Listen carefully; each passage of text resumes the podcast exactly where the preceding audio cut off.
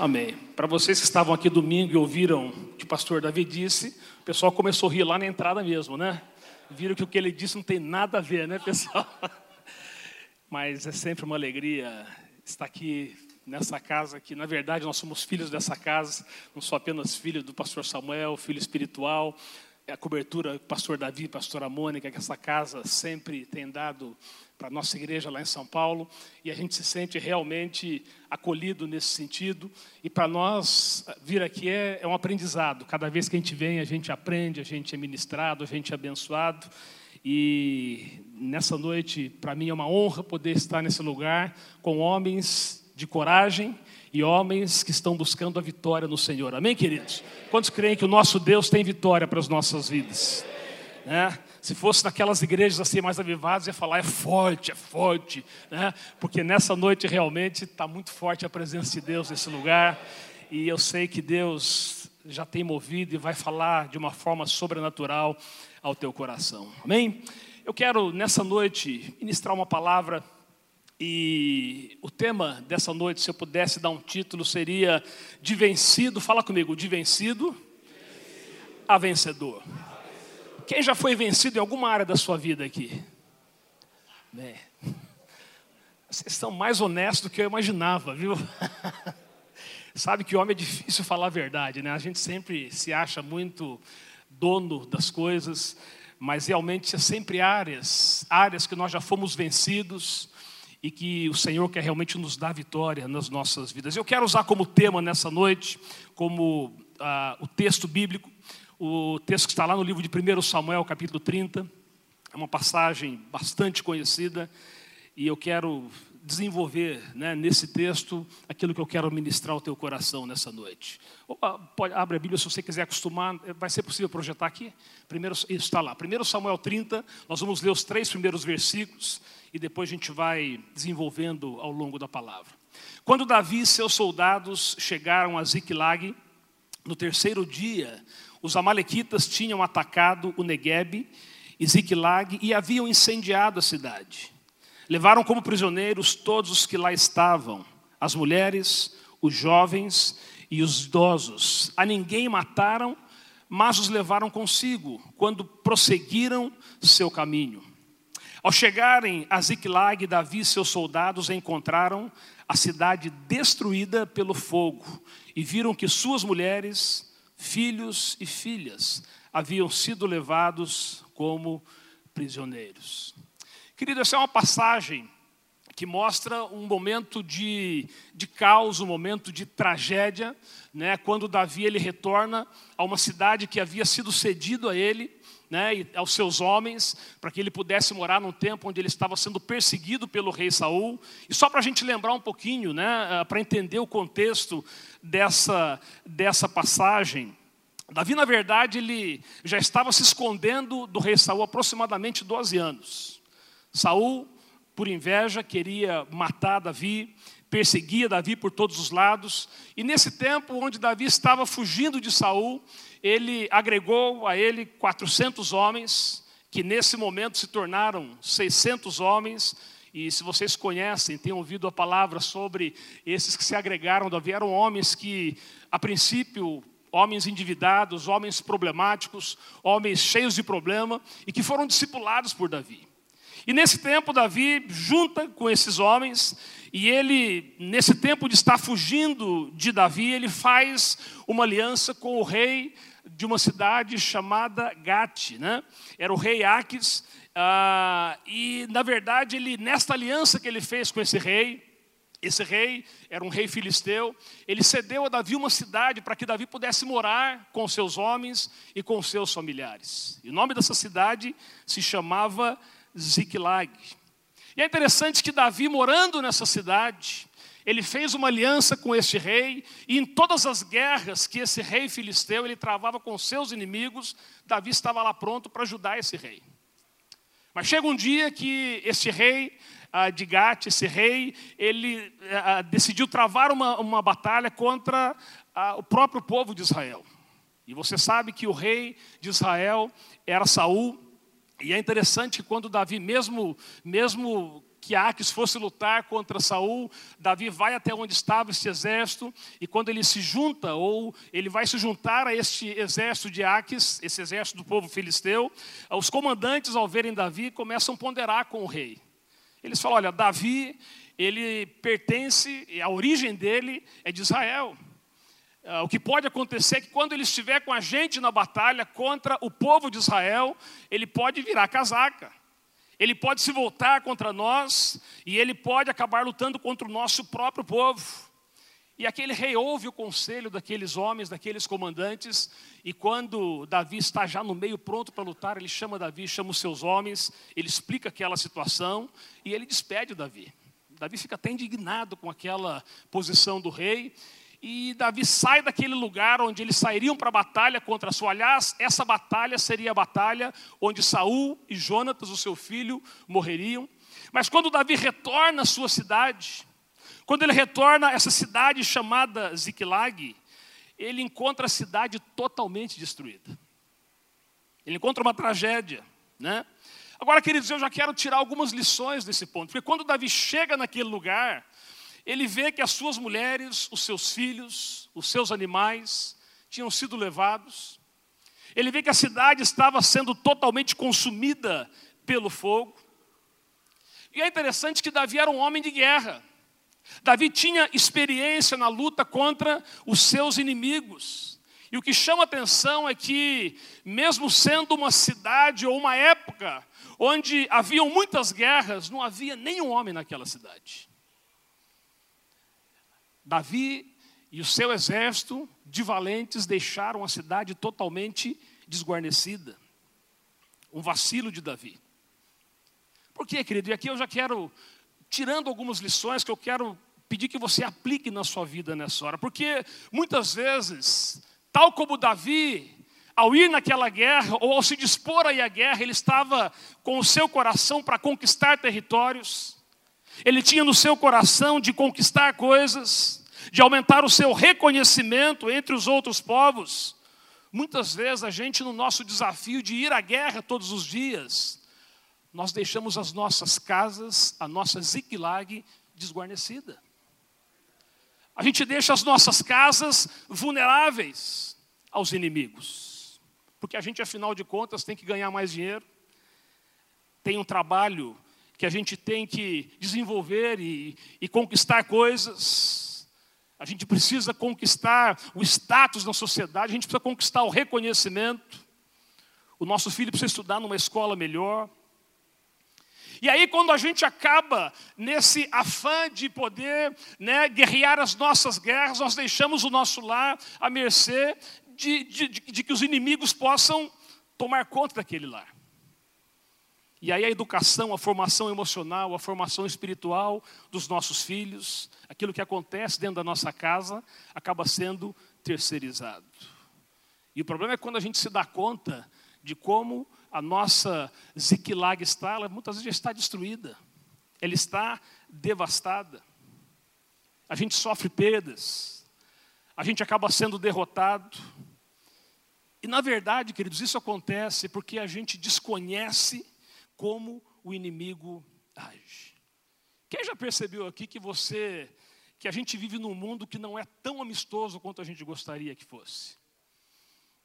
É só você olhar lá fora que você vai perceber que o inimigo ele está com todas as, as suas garras voltadas para destruir as pessoas. Afinal de contas, a palavra de Deus diz que se Deus, se Jesus vem para trazer vida e vida com abundância, Satanás vem para quê? Matar, roubar e destruir. E é interessante, eu, eu estava preparando essa palavra, e aí, como é uma palavra para homens, estava, e na verdade nós vemos aqui que os homens é que deixaram a sua cidade desguarnecida. Alguns estudos mostram que de cada dez homens, eu acho que eu não, não, não coloquei ali no slide, mas de cada dez homens, presta atenção nisso, isso vale como índice dentro das igrejas, vale como índice geral. De cada dez homens, oito homens não encontrarão satisfação na sua vida profissional. De cada dez homens, quatro irão se divorciar com o tempo. De cada dez homens, cinco terão problema com pornografia. de cada dez homens, aliás, todos esses homens de alguma forma vão enfrentar um grande desafio para equilibrar ah, o trabalho com a família. Que me deixou preocupado nesse estudo, e aí voltado para dentro da igreja, é que de cada dez homens, esses é, são estudos que foram feitos em igrejas, né? Ah, eu estou me referindo aqui ao, ao Instituto Barna, que é um estudo que eles fazem principalmente nos Estados Unidos, e também em outros lugares, mas principalmente ali, diz que cada dez homens, nove terão filhos ou algum filho que em algum momento vai abandonar a igreja. Talvez você possa falar, pastor, mas a gente não enxerga essa dimensão nesse lugar. Queridos, eh, são números, e números eles apenas retratam uma realidade. Agora, tem outro índice que eu quero aí sim passar para você, né? que é um dado bastante interessante, mas que eu quero te deixar, na verdade, desconfortável com esse índice. E ao mesmo tempo eu quero te deixar encorajado para que você se posicione diante desse índice. Eu vou pedir que você coloque lá, eu coloquei um, um slide que mostra um outro índice desse Instituto Barna. É possível? Está lá? Davi, você conseguiu mandar para eles ou não? Tá. É, não, não é um versículo, é um, é, um, é slide que fala do Jorge Barna, né? Tem, ok? Está lá, não sei se o pessoal recebeu. Esse é um índice bem interessante. Mas se não conseguiu, tudo bem, a gente vai citando aqui. Não, não chegou? Então tá. Então eu vou, eu vou citar para vocês, não tem problema. Então, esse índice mostra o seguinte, isso eu quero que você preste atenção nisso voltado agora para aquilo que acontece dentro da igreja. Presta atenção, diz assim: quando uma criança assume um compromisso com a igreja, 2% da família vai se envolver com a igreja. Isso é um índice de um estudo que foi feito. Quando uma mulher assume um compromisso com a igreja, 17% da família com o tempo vai se envolver com a igreja. Quando um homem, fala comigo, homem, diz assim: quando um homem assume um compromisso sério com a igreja, 93% da família vai se envolver com a igreja.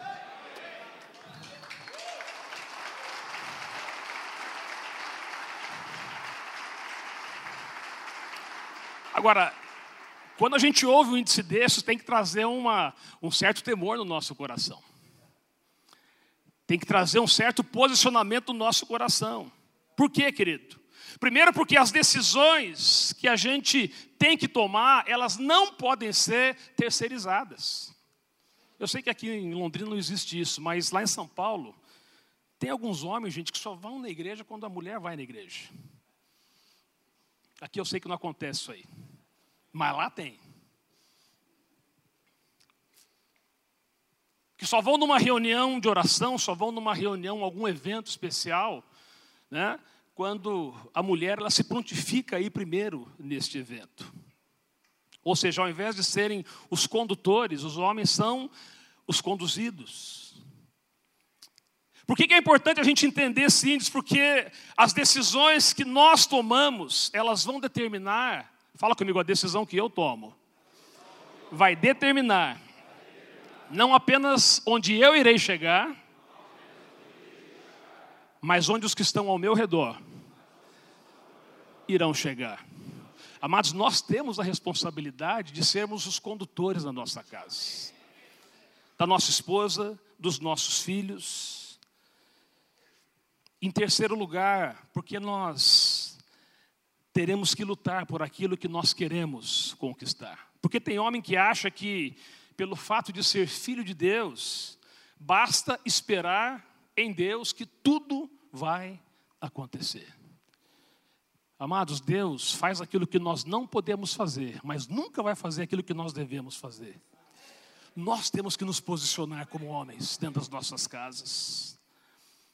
Ou seja, se nós acertarmos dentro do nosso coração, formos homens curados, homens ajustados pelo Senhor, você pode ter certeza que as nossas casas serão casas abençoadas. Sabe, nós não podemos, amados, é, ignorar que nós vivemos em uma guerra, que o mundo ao nosso redor não está sendo amistoso, não está colaborando para que nós possamos atingir os propósitos que Deus tem para as nossas vidas, como homens de Deus, como maridos, como pais. E que nós temos que aprender a lutar contra os nossos inimigos. A palavra de Deus diz que nós não podemos ignorar as estratégias de Satanás. Está lá em 2 Coríntios 2,11, diz assim: a fim, de, a fim de que Satanás não tivesse vantagem sobre nós, pois não ignoramos as suas intenções. Agora, deixa eu dizer algo para você. Esse texto ele mostra que o povo de Israel encontrou um inimigo terrível. E o nome desse inimigo se chamava como? Os Amalequitas. Eu coloquei ali, mas como a gente não tem o slide, deixa eu contar para você, mostrar para você quem que era esse inimigo e como ele agia. Porque quando a gente começa a entender, né, trazer isso para a nossa realidade, a gente começa a entender como nós devemos lutar contra os nossos inimigos. Diz que os amalequitas, nós lemos no versículo 2 que eles levaram como prisioneiros todos os que estavam naquela cidade. A primeira característica que eu quero que você entenda sobre o inimigo é que o inimigo ele nunca poupa nada nem ninguém. Porque tem gente que acha que dá para você fazer uma, um acordo com o inimigo. Eu não mexo com ele, não mexe comigo, está tudo certo. A ação do inimigo ela é sempre contra todos, muitas vezes de uma vez. Ou muitas vezes é uma ação contra cada um individualmente. E por que eu estou dizendo isso? Porque muitas vezes a gente, quando fala sobre família, né, e aí eu quero me, me, assim, me dirigir aos jovens aqui da casa. Né? A gente uh, tem aquela tendência de achar que isso é um problema uh, só do pai, só do, daquele que tem a responsabilidade. Sim, obviamente que a responsabilidade maior uh, são dos pais, daquele que é o, o provedor, daquele que é o, o cabeça da casa. Eu sei que tem muitos aqui mas cada um tem que assumir a sua responsabilidade dentro de casa. Interessante que João, lá em 1 João 2, o apóstolo diz assim: Pais, eu vos escrevo porque vocês conhecem aquele que é desde o princípio. Jovens, eu lhes escrevo porque vocês venceram o maligno. Filhinhos, eu lhes escrevi porque vocês conhecem o Pai. Ou seja, mesmo que cada um tenha a sua função dentro de casa, Todos devem assumir a sua responsabilidade. Então veja bem, amados, a, a primeira característica a, desse inimigo é que ele não poupa nada nem ninguém. Uma outra característica dos Amalequitas é que eles sempre atacavam aqueles que estavam mais vulneráveis dos seus inimigos. Na verdade, os Amalequitas eram inimigos históricos dos israelitas, e diz que quando os israelitas saíram do Egito, centenas de anos antes desse evento, foram os amalequitas que mais atacaram, que mais guerrearam contra o povo de Israel. Agora, quando você pensa numa guerra, a gente sempre pensa como a gente vê em filme, né? Exército indo contra outro exército, tem um lugar marcado, os cavaleiros, os arqueiros, né? Exército contra exército, guerreiros contra guerreiros. E quando você começa a estudar sobre este povo, né? diz que a maneira que eles agiam é que eles ficavam esperando, quando o exército inimigo passava, eles ficavam de tocaia, esperando ah, para atacar aqueles que ficavam por último, os mais fracos, os doentes, aqueles que estavam mais vulneráveis. Você já deve ter assistido aqueles, ah, aqueles documentários de predadores que sempre procuram as presas que estão mais vulneráveis dentro do rebanho. Era mais ou menos assim que os amalequitas ah, atacavam ah, o povo inimigo. E é uma figura como os inimigos, ou como o inimigo ataca as nossas famílias. Agora, tem uma terceira característica que eu acho que essa é algo que a gente tem que ficar muito atento. É que mesmo vencidos em uma guerra, os amalequitas, eles nunca foram definitivamente derrotados. E aí eu quero que você lembre, você pode ler na sua casa depois, um evento que acontece lá em Êxodo, capítulo 17, quando mais uma vez o povo de Israel vai guerrear contra os amalequitas. E neste momento, né, a estratégia que Deus dá para Moisés, que naquele, naquela época estava dirigindo o povo de Israel, é que Moisés ficasse ah, no cume do monte, ficasse na colina, de braços erguidos, e enquanto ele estivesse braços erguidos, Josué estaria lá no pé do monte, lutando, guerreando contra os Amalequitas. E essa guerra foi desenvolvida, aquela foi uma guerra que durou horas, e houve realmente uma vitória do povo de Israel sobre os Amalequitas. Mas é interessante que em Êxodo capítulo 17, versículo 15, Eu não sei se eu pedi esse texto, mas eu quero ler com você. Né? Depois dessa vitória, diz que Moisés ele constrói um altar e ele chama aquele altar de o Senhor e a minha bandeira. Ele diz assim: olha, eles venceram os Amalequitas. Após a vitória, ele constrói um altar, ele diz: O Senhor é a minha bandeira. Ele chama aquele monte de Jeová Nisse. É, era a bandeira de, de, de vitória contra os Amalequitas. Queridos, nós vamos levantar a bandeira da vitória do Senhor nas nossas casas. Contra os inimigos que guerreiam, contra as nossas casas, contra as nossas esposas, os nossos filhos, os nossos pais. Agora, o que é interessante nesse texto, no versículo 16, presta atenção, Êxodo 17, versículo 16: E jurou pelo trono do Senhor, olha o que Moisés disse: O Senhor fará guerra contra os Amalequitas de geração em geração. O que, que Moisés estava dizendo? Eles tinham sido vencidos naquela batalha, mas eles não estavam derrotados totalmente. Oportunamente, eles iriam guerrear novamente com aqueles inimigos. Acho que a gente tem que pensar um pouquinho na nossa família, porque a gente muitas vezes tem vitórias em algumas situações, algumas áreas, em algumas guerras que nós enfrentamos, mas o problema, queridos, é que, que a gente muitas vezes, é, a gente dá aquela aliviada, a gente descansa, a gente é, muitas vezes esquece que a vitória de hoje não é a garantia da vitória de amanhã. Sabe por quê? Porque hoje você venceu o inimigo.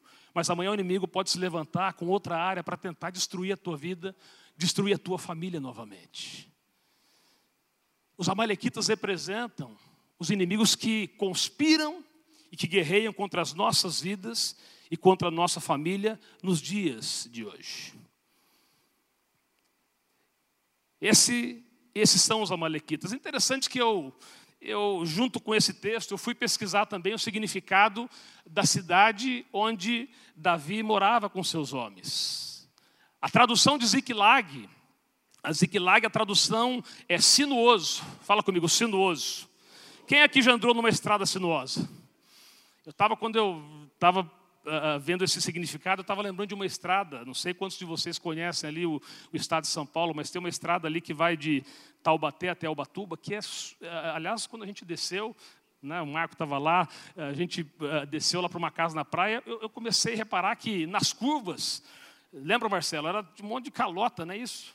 Aí eu falei, caramba, será que alguma algum pessoal está pagando promessa aqui, porque está cheio de calota ali, não sei se vocês já passaram naquela estrada. E aí eu, eu perguntei, o pessoal falou, não, é que a curva é tão pesada que realmente os carros, quando vão fazer a curva, eles perdem a calota ali. De tão sinuosa, de tão perigosa que é aquela pista. Agora pensa na tua família. Quando você pensa na tua casa, né? Será que a tua casa é aquele lugar retinho, aquele lugar plano como você gostaria? Ou a tua casa tem problema também, gente? Será que a tua casa é aquele lugar que você pode ligar o piloto automático e automaticamente você vai chegar no destino, no propósito de Deus, sendo que nesse trajeto você vai estar assim, sentado em cima daquela nuvem, descansando, só agradecendo a Deus pelas bênçãos. É assim ou não é? Ou tem algum lar aqui onde de vez em quando, só de vez em quando, um filho se rebela? Tem algum lar aqui onde de vez em quando, quantos maridos tem aqui? Quantos pais tem aqui? Você fica estressado de vez em quando não? Não.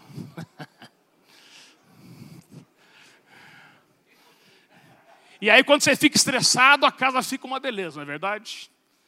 A esposa é bem compreensiva, todo mundo bate palma para você, porque você é o machão, não é verdade? É assim, não é verdade? Tudo retinho. Tem alguma casa aqui onde, onde de vez em quando a esposa tem aquele ataque de choro, de irritação. E ai de você se você pergunta o que é, porque nem ela sabe o que está acontecendo. Eu sei que aqui não acontece nada disso. Ziklag. Tem alguma Ziklag aqui ou não?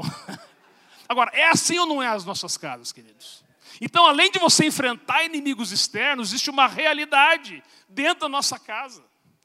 E o problema é que quando você olha esse pacote todo, a gente muitas vezes não sabe como lidar com essa situação. A gente não sabe como trabalhar, como guerrear essas guerras para que a gente viva uma bênção no nosso lar. E quando a gente fala de guerrear essas guerras, de poder lidar com essas situações, a gente muitas vezes tem aquele conceito de que Deus vai fazer tudo, em todo momento, nós não precisar fazer absolutamente nada. E a gente até canta, né? Porque é Deus que guerreia as nossas guerras. Tem um, um cântico assim, né? Mas, na verdade, queridos, Deus ele, ele nos dá estratégias, Ele nos dá a capacidade, Ele nos dá a sua graça, Ele nos dá a sua unção, mas nós é que temos que ser usados para que a nossa casa seja abençoada. Nós é que temos a responsabilidade de sermos instrumentos de Deus na nossa casa, para que a nossa Ziquilag, ela tenha paz, ela tenha alegria, ela tenha a vida do Senhor dentro dela.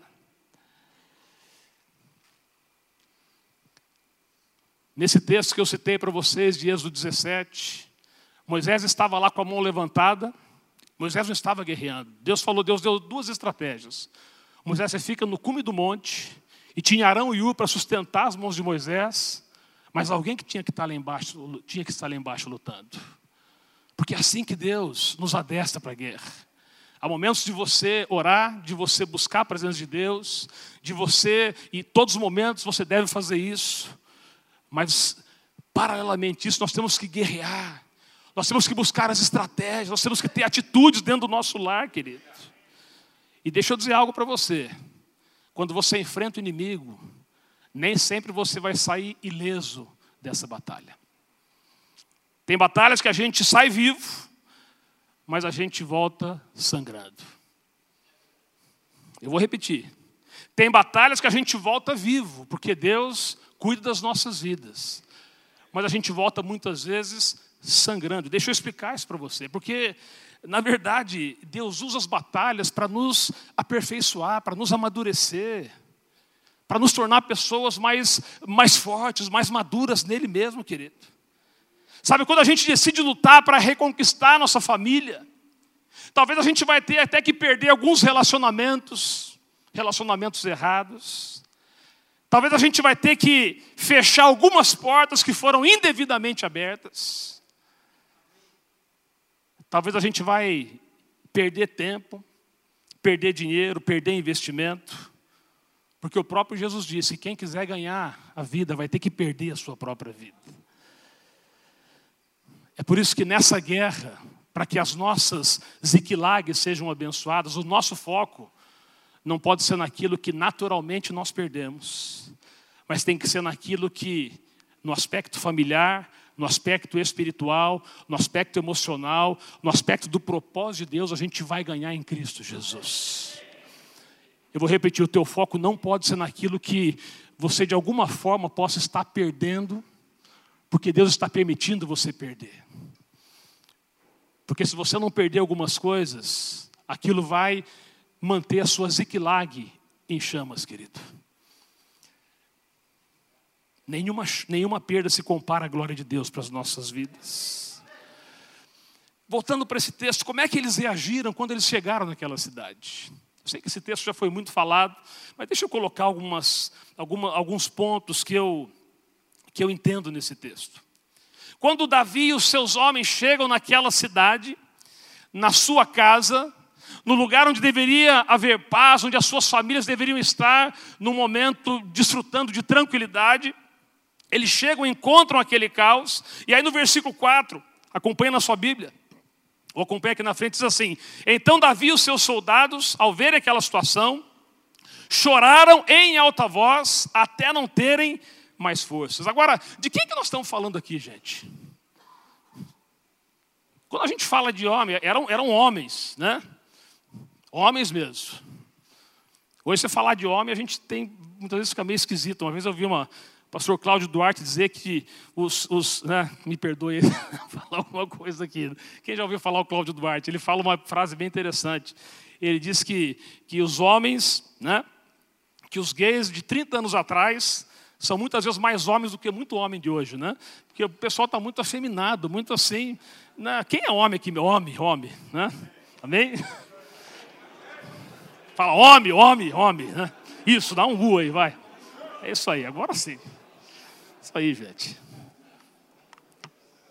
Então você imagina aqueles homens, tudo homem com H maiúsculo, guerreiro. Quando eu penso nesses homens aqui, eu mais ou menos lembro daquele filme do, do Coração Valente. Os caras né, mastigavam vespa, né? Aqueles caras lá estavam, né, os 300, você já assistiu esse filme? Acho que era mais ou menos isso. Mas quando esses caras chegam na cidade, o que eles fazem? Choram. Choram em voz alta. Quem disse que homem não chora, gente? Você já chorou ou não? O problema é quando a gente chora por, pelas coisas erradas, não é verdade? Tem gente que chora quando o time perdeu.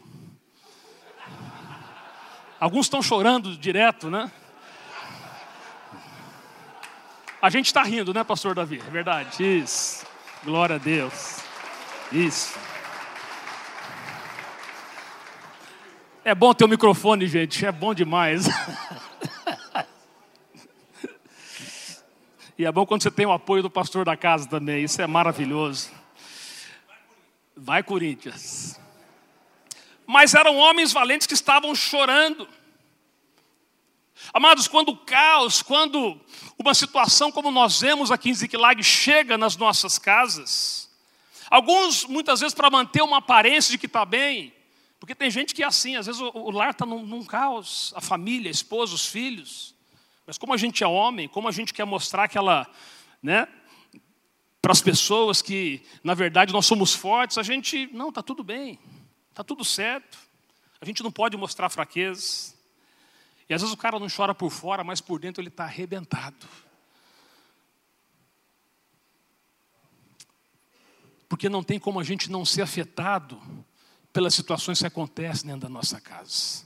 Talvez você está aqui hoje, você tem algumas algumas situações na sua Ziklag. E talvez até por fora você está rindo, mas por dentro você está arrebentado, querido. Quem sabe você precisa chorar diante do Senhor nessa hora, para que a sua Ziklag, para que a sua casa seja restaurada. Eles choraram. Amados, quando a gente fala de, de causa, a gente tem que pensar, eh, sabe, aqueles tinham, eh, tinham levado a esposa, tinham levado os filhos, tinham levado tudo aquilo que eles tinham. E como eu disse, não tem como a gente não ser afetado por situações de perda, de caos dentro da nossa casa. E talvez um dos lugares que mais nos afeta, e agora eu estou falando como pai, né, é quando os nossos filhos eles são levados cativos. Muitas vezes são levados cativos pela pornografia, cativos da rebeldia, cativos de algum pecado. Quem é pai aqui? Filho dá trabalho ou não dá, gente? Mas alguém aqui quer abrir mão do seu filho? Então levanta sua mão. Fala, eu declaro que a minha posteridade será bendita nessa terra, em nome de Jesus. É isso. Nós temos que crer pela nossa família. E talvez alguns aqui estão, estão dizendo essa frase por fé, porque quando você olha para sua casa, você vê o caos. Aliás, talvez alguns estão chorando aqui não por causa dos filhos, mas estão chorando em silêncio por causa de si mesmos. Queridos, deixa eu dizer algo. Quando eu vi esse índice aqui, eu, eu tenho muitas vezes conferido, eu falei, mas será que é possível? Principalmente na área da imoralidade, na área da pornografia. Eu confesso para você quando eu vi esse índice da primeira vez, eu fiquei muito assustado. Eu falei, isso deve ser lá fora. Mas diz que isso acontece muitas vezes dentro da própria igreja. Pessoas que estão escravas da pornografia, pessoas que estão escravas da imoralidade. Porque afinal de contas, hoje é muito fácil, não é verdade, queridos? Mas deixa eu dizer algo para você, querido. Talvez seja o momento de, se você tem alguma alguma situação na sua Ziklag, eu quero que você entenda Ziklag não apenas como a sua esposa, seus filhos, mas que você entenda Ziklag como você mesmo, porque você faz parte. Você é o sacerdote, você está dentro daquela casa. Que você tenha a disposição de chorar nessa hora. Porque tem gente que acha que Deus. Amados, eu, eu, uma, algo interessante. Interessante que o homem, hoje o pastor Davi falou sobre identidade. Talvez o homem que mais foi consolidado na sua identidade na Bíblia foi Pedro. Primeiro contato de Jesus com Pedro, você lembra que Jesus fala para Pedro? Ele olha para Pedro e ele já dá uma palavra profética. Tu és Simão, mas você será chamado Pedro, Cefas, pedra. Você é instável, mas eu estou declarando, eu estou profetizando que você será o que você não é. O que você é, não o que você está vendo hoje, mas o que eu estou vendo sobre a tua vida. Quantos creem que Deus tem a mesma coisa para as nossas vidas?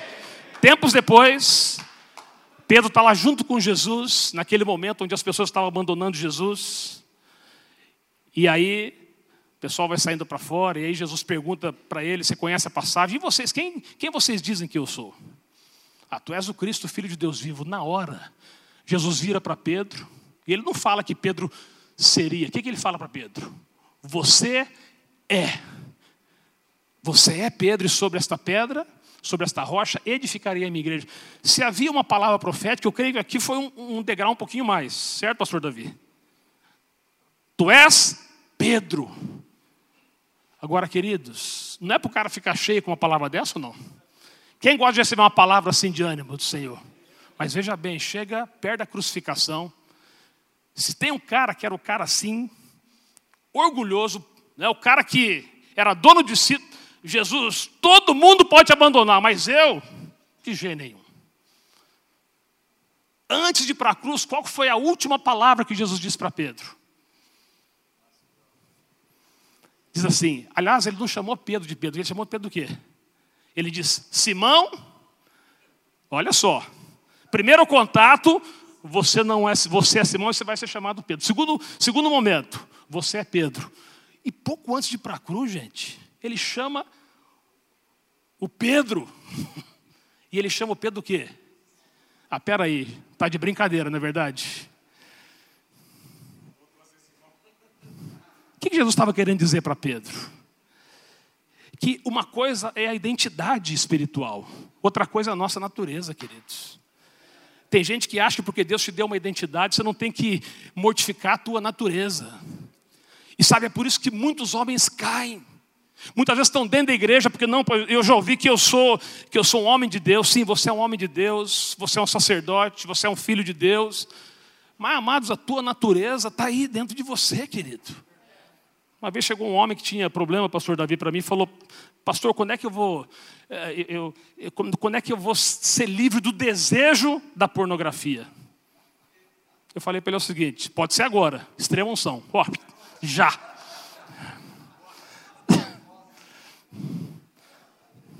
Amados, a natureza está aí, querido. O que você tem é que mortificar a tua carne, entender quem você é. Sabe, porque se você não entende, você começa a se achar numa posição e daqui a pouco o diabo te dá uma rasteira. E você começa a julgar Deus, não, Deus falou que eu era isso e aquilo, e olha o que aconteceu. A questão não é com Deus, é que você não entendeu a diferença de identidade com natureza. Esse é o problema que muitos de nós homens temos. E a gente precisa chorar por nós, nos humilharmos diante do Senhor reconhecemos a nossa debilidade, a nossa fraqueza, e dizemos, Senhor, eu é como Paulo, o mal que está, há um mal dentro de mim, o que eu não quero fazer eu faço, Deus trata da minha vida, é a tua graça que me basta, é o teu poder dentro de mim que me aperfeiçoa na minha fraqueza. O problema é que tem gente que chora, mas porque está havendo caos dentro da sua casa, mas uh, onde é que o choro deve nos levar, querido? Olha esse texto. Versículo 5, no texto que nós estamos lendo. As duas mulheres de Davi também tinham sido levadas, Ainoã de Jezreel e Abigail de Carmelo, a que fora mulher de Nabal. Davi ficou profundamente angustiado. Por quê, querido? Pois os homens falavam em apedrejá-lo. Todos estavam amargurados por causa dos seus filhos, suas filhas, Davi, porém, fortaleceu-se no Senhor. Enquanto Davi chorou e se fortaleceu no Senhor, eles queriam apedrejar aquele que era o discipulador deles. Você já tentou buscar conforto, encorajamento nas pessoas que, que deveriam te ajudar, deveriam ser um ombro para você, e o que você encontra é só paulada, só condenação? Quem, quem tem um amigo assim não precisa de inimigo, né, gente? O problema não é chorar, é onde o choro vai nos levar, porque tem gente que chora de raiva, porque a sua casa está um caos, mas não direciona esse, esse choro, sabe, para Deus. Direciona esse choro para quê? Para amargura. Aí aquele choro onde você começa a ter, ao invés de você buscar a solução como homem de Deus, ah, o problema é, é minha esposa. O problema é o meu filho, não. O problema é você, querido. Você tem que assumir a tua posição de homem. Você é o homem da sua casa. É aquele que tem que tomar uma posição. Eles queriam apedrejar Davi. Talvez cada pedra daquelas que eles já chegaram a pegar estava lá irresponsável, insensível, mau marido, mau pai. Eu ouvi uma frase que eu acho interessante. Uma vez um pastor disse assim: que quem é bom, quem é bom de, de argumento, é ruim de arrependimento. Tem gente que é assim, não é verdade? cara tem todos os argumentos. Porque aconteceu isso por causa daquela pessoa, por causa da esposa, por causa da igreja, por causa do pastor, porque eu, eu não fui compreendido. Argumentos, argumentos. Amados, o que Deus espera é o arrependimento nosso. Davi errou, queridos, lógico que errou. Mas por que, que Davi era um homem segundo o coração de Deus? Porque mesmo errando, ele entendia que ele podia voltar o coração dele para Deus, em arrependimento, confessando para Deus, e ele podia se fortalecer naquele que podia mudar a sua história. Talvez você está com a sua ziquilag hoje, com algum caos. E isso está um choro, talvez não externo, mas você está chorando por dentro. É hora de você direcionar esse choro de uma maneira que você vai deixar de ser vencido para ser um vencedor.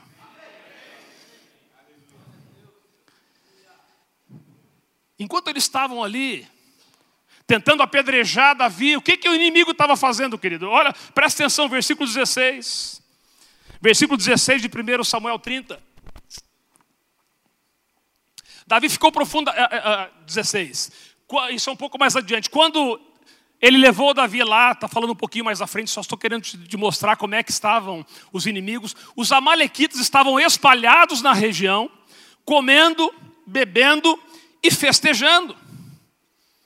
Amados, essa aqui é a estratégia do inimigo. Enquanto a gente está brigando entre a gente dentro da casa, ele está lá festejando. Ele está lá rindo da nossa atitude. Quero te fazer uma pergunta: você quer ter razão ou você quer ter vitória na sua casa? Pergunta para o teu irmão, fala, você quer ter razão? Ou você quer ter vitória? Então responde. Quem quer ter vitória aqui?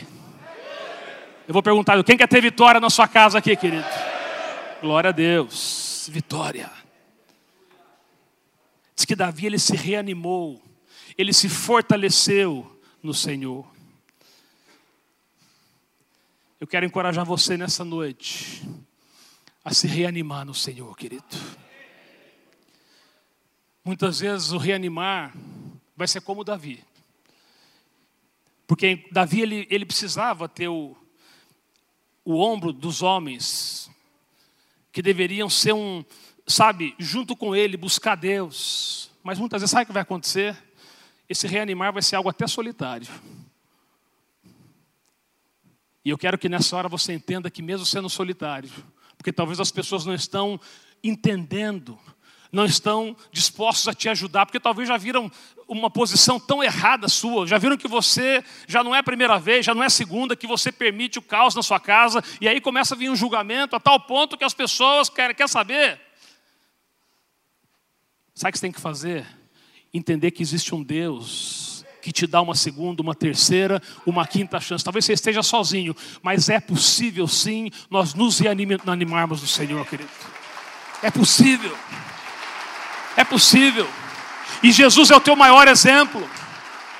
Jesus é o nosso maior exemplo. No pior momento dele, ele, ele esperava contar com seus discípulos. Vocês não puderam vigiar nem uma hora. Estavam dormindo enquanto ele estava lá suando gotas de sangue. Aí ele vai para a cruz, para que a justiça fosse cumprida até o próprio Deus. Vira o rosto contra Jesus.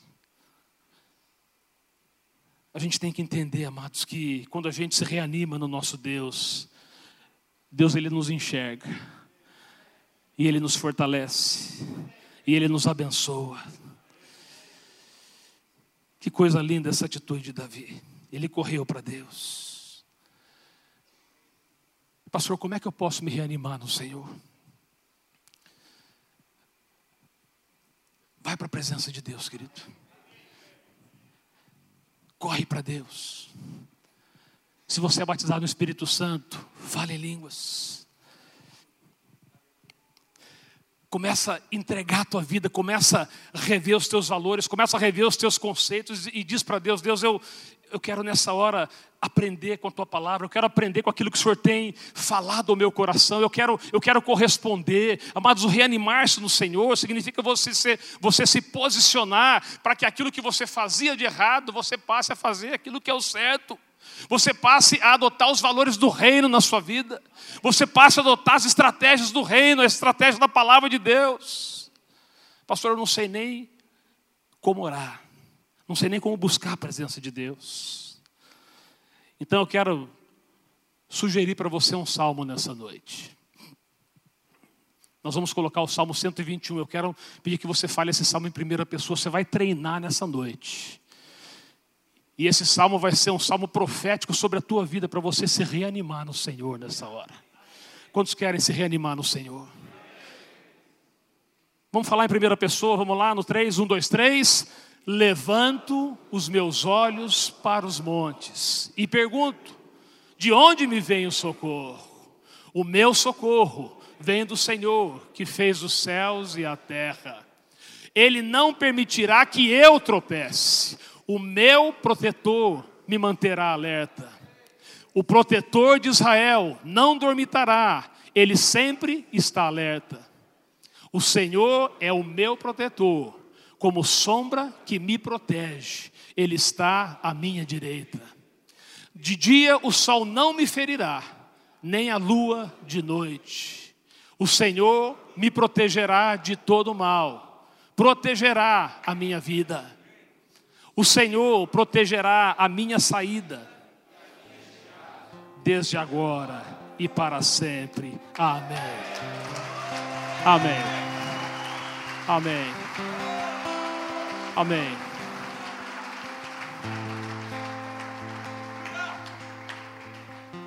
A presença de Deus quer encher o teu coração de ânimo nessa noite.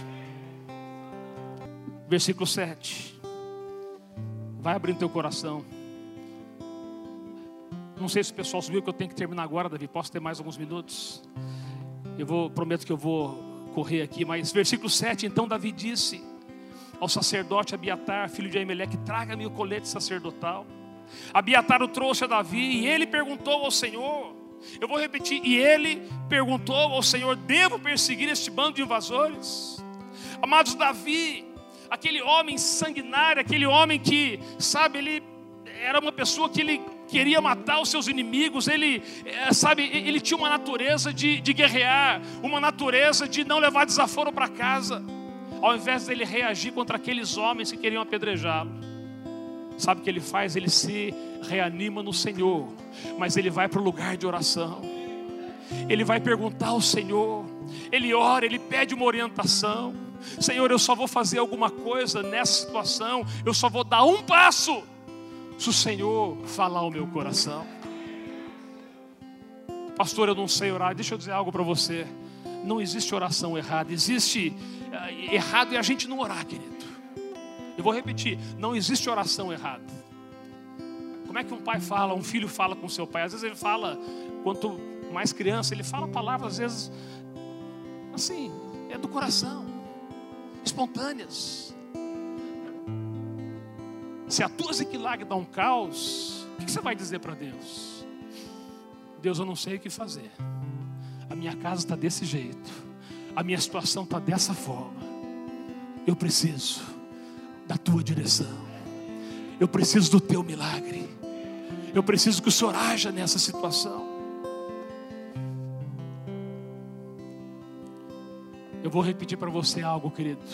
Nenhum inferno, nenhum demônio, ele pode resistir um pai e uma mãe que ora pelos seus filhos. Nenhum demônio pode resistir um pai e uma mãe que oram pelo seu, pelo seu cônjuge, pela sua casa. Quantos precisam de uma resposta de Deus aqui, querido? Quantos precisam de uma resposta de Deus? Deus quer trazer isso para você. Versículo 8: E o Senhor respondeu: Persiga-os. É certo. É certo que você os alcançará e conseguirá libertar os prisioneiros. Deus fala três coisas aqui. Fala comigo: vá, persiga, recupere. Vira para o teu irmão e fala assim: vá. De novo, fala: vá. Fala para ele: não se conforme com a sua Ziklag destruída. Fala assim: persiga, persiga os seus inimigos. Maior é aquele que está em você do que aquele que está no mundo. Fala assim: em nome de Jesus, recupere tudo que você perdeu Aleluia! Aleluia! Recupere. Amado, isso é profético para as nossas vidas hoje. É profético, versículo 9: Davi, os 600 homens que estavam com ele foram ao ribeiro de Pesó, onde ficaram alguns, pois 200 deles estavam exaustos demais para atravessar o ribeiro. Todavia, Davi e 400 homens continuaram a perseguição. Muitas vezes, amados, alguns vão desistir na caminhada.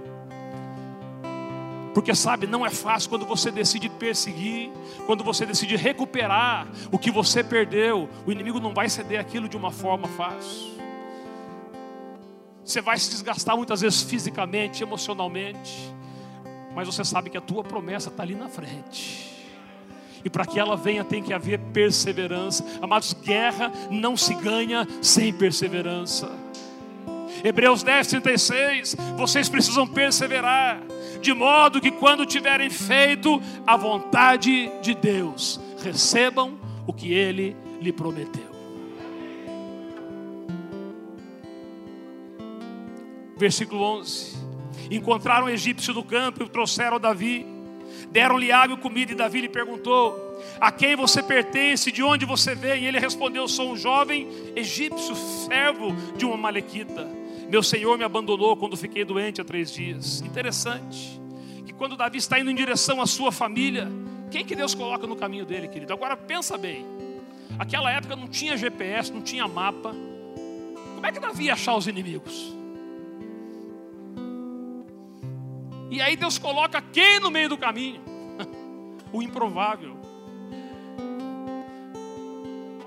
Alguém que inclusive estava junto com os inimigos que conquistaram as famílias de Davi e dos seus homens. Um homem que deu todas as informações para Davi. Porque quando a gente decide reconquistar a nossa Ziklag, Deus prepara pessoas improváveis. Deus prepara situações que você nem imagina para que você recupere tudo aquilo que você perdeu. 17, Davi os atacou no dia seguinte, desde o amanhecer até a tarde.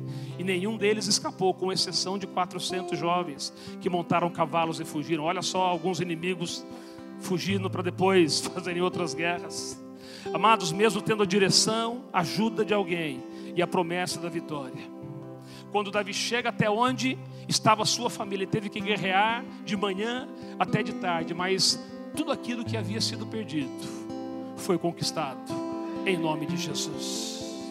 E aí o versículo 18, olha que coisa linda, estou terminando. Diz assim: Davi recuperou tudo o que os amalequitas tinham levado, incluindo suas duas mulheres. Nada faltou. Vamos falar juntos, vamos lá, um, dois, três, os dois, três. Nada faltou, nem jovens, nem os velhos, nem filhos, nem filhas, nem bens, nem qualquer outra coisa que fora levada. Davi recuperou tudo. Tudo. Tudo. Tudo. Aleluia. Deus tem isso para a tua vida, querido. E eu vou terminar com o último texto. E nós vamos orar nessa noite. E eles reconquistaram tudo. Eles retornam para Ziklag com as suas famílias, com os despojos. Dois dias depois, fala comigo, dois dias. Chega um outro Amalequita com uma notícia.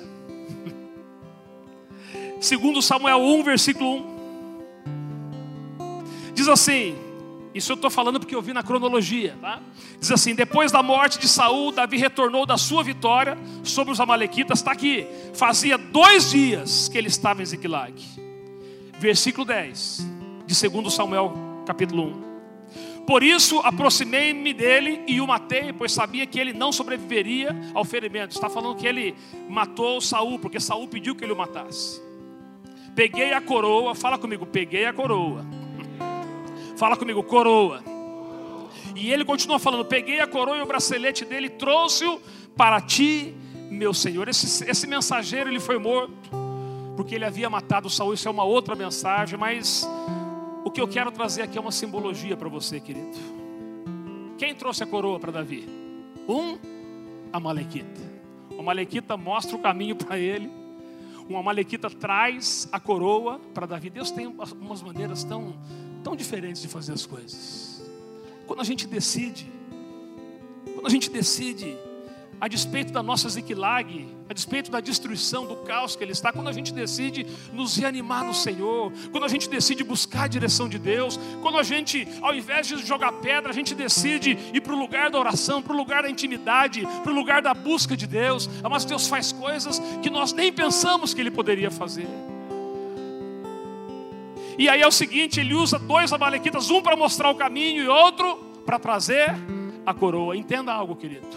Davi lutou pela sua família, mas ele não precisou lutar pela sua coroa. Sabe por quê? Porque quando você luta pela sua família, Deus traz de bandeja a coroa sobre a sua cabeça. Sabe, eu quero que você tome posse disso nessa noite. Às vezes, quando a gente decide lutar pela nossa família, a gente não imagina aquilo que Deus vai fazer aquilo que Deus vai realizar, mas há uma coroa, há uma recompensa, há promessas que Deus vai resgatar. Há coisas que talvez estavam lá até mortas no seu coração que Deus vai ressuscitar. Sabe por quê? Porque a despeito da sua ziquilag, a despeito de como a sua, a sua casa, talvez você, talvez os seus filhos, talvez a sua esposa, eh, talvez a despeito da condição que você esteja enxergando na sua casa se você decide nesse dia se reanimar, buscar a Deus, tomar a tua postura no Senhor, há uma coroa que Deus já tem preparado sobre a tua vida, sobre a sua casa. Fica em pé comigo nessa noite, querido.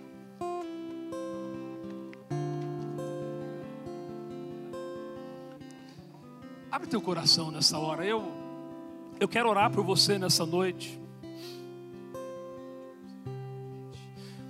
Paulinho nos dirige num cântico de adoração. E depois eu quero, no último momento, orar por você, antes de passar para o pastor Davi. Mas talvez você está aqui nessa noite, você esteja olhando para a sua desequilagem, para a sua casa.